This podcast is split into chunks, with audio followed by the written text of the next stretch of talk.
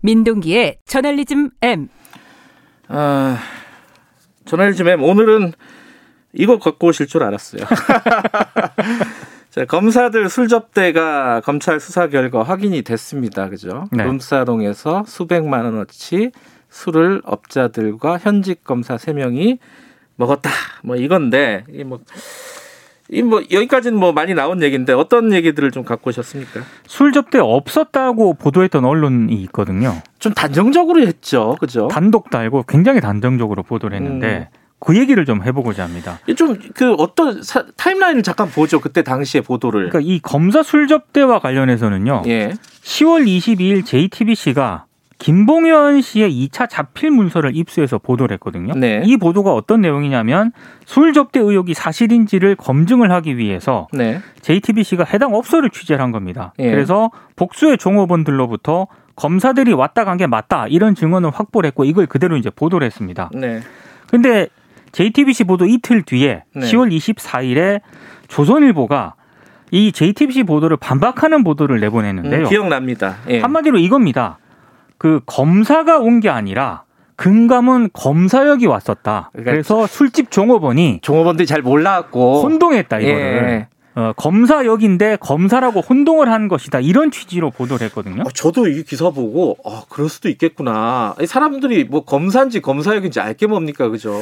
그래서 뉴스 언박싱에서도 예. 언론 보도가 혼선이 있다라고 음. 하면서 둘 다를 소개시켜드린 적이 있었는데요. 네, 예. 또 어찌됐든 지금 뭐 JTBC 보도를 조선일보가 그때 당시에는 오보로 규정을 한 건데 음, 지금 검찰 수사 결과 발표를 보면은 그게 아니지 않습니까? 예, 그리고 10월 27일에 조선일보가 하나 더 보도를 하거든요. 예, 김봉현 전 회장을 제외한 사람들이 모두 그런 술자리에 간 적이 없다고 주장을 했고 네. 검사가 있었는지 모르겠다면서 김봉현 전 회장 주장을 부인했다는 그런 내용입니다. 이건 또 취재를 해서 썼네요. 그렇죠. 조선일보가 음. 후속 보도를 한 거죠. 네. 한마디로 검사들의 술 접대는 사실 무근이다라는 취지로 지금 계속 음. 조선일보가 보도를 한 겁니다. 일단 뭐 검찰이 뭐 없는 내용을 가지고 기소를 하지는 않았겠지만은 뭐 재판 결과는 지켜보긴 해야겠죠. 그렇습니다. 그렇죠? 예. 어, 하지만 뭐 어, 이 당시에 그 조선일보 보도가 신빙성이 좀 떨어진다라는 건 사실이네요. 그죠?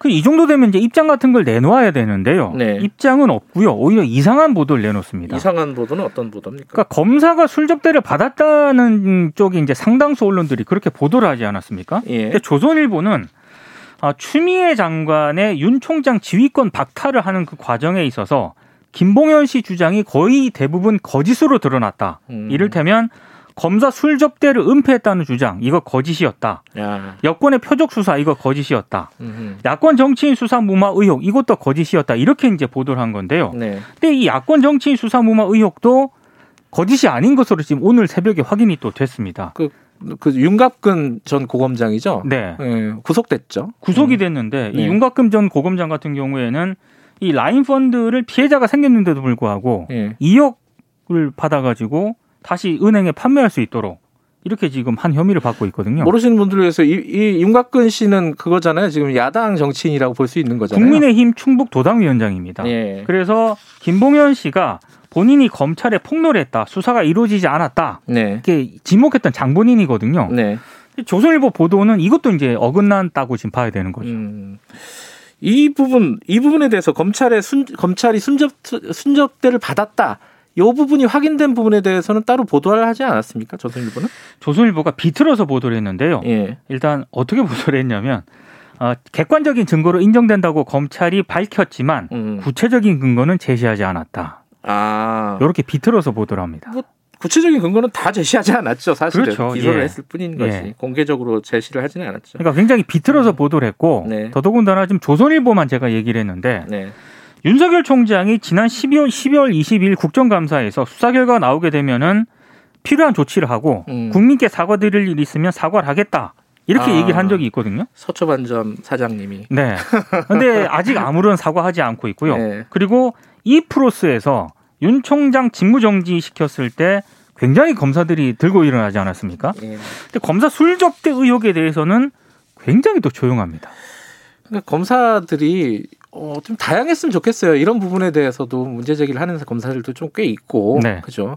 뭐 총장을 지키려는 검사들도 있어야겠죠. 당연하죠. 뭐 네. 여러 가지 검사들이 있어야 있으면 좋겠는데 이런 목소리가 안 나온다는 게 참 신기한 노릇이죠. 안 나오는 검찰을 또 비판하는 언론도 별로 없습니다. 여기까지 듣죠. 고맙습니다. 고맙습니다.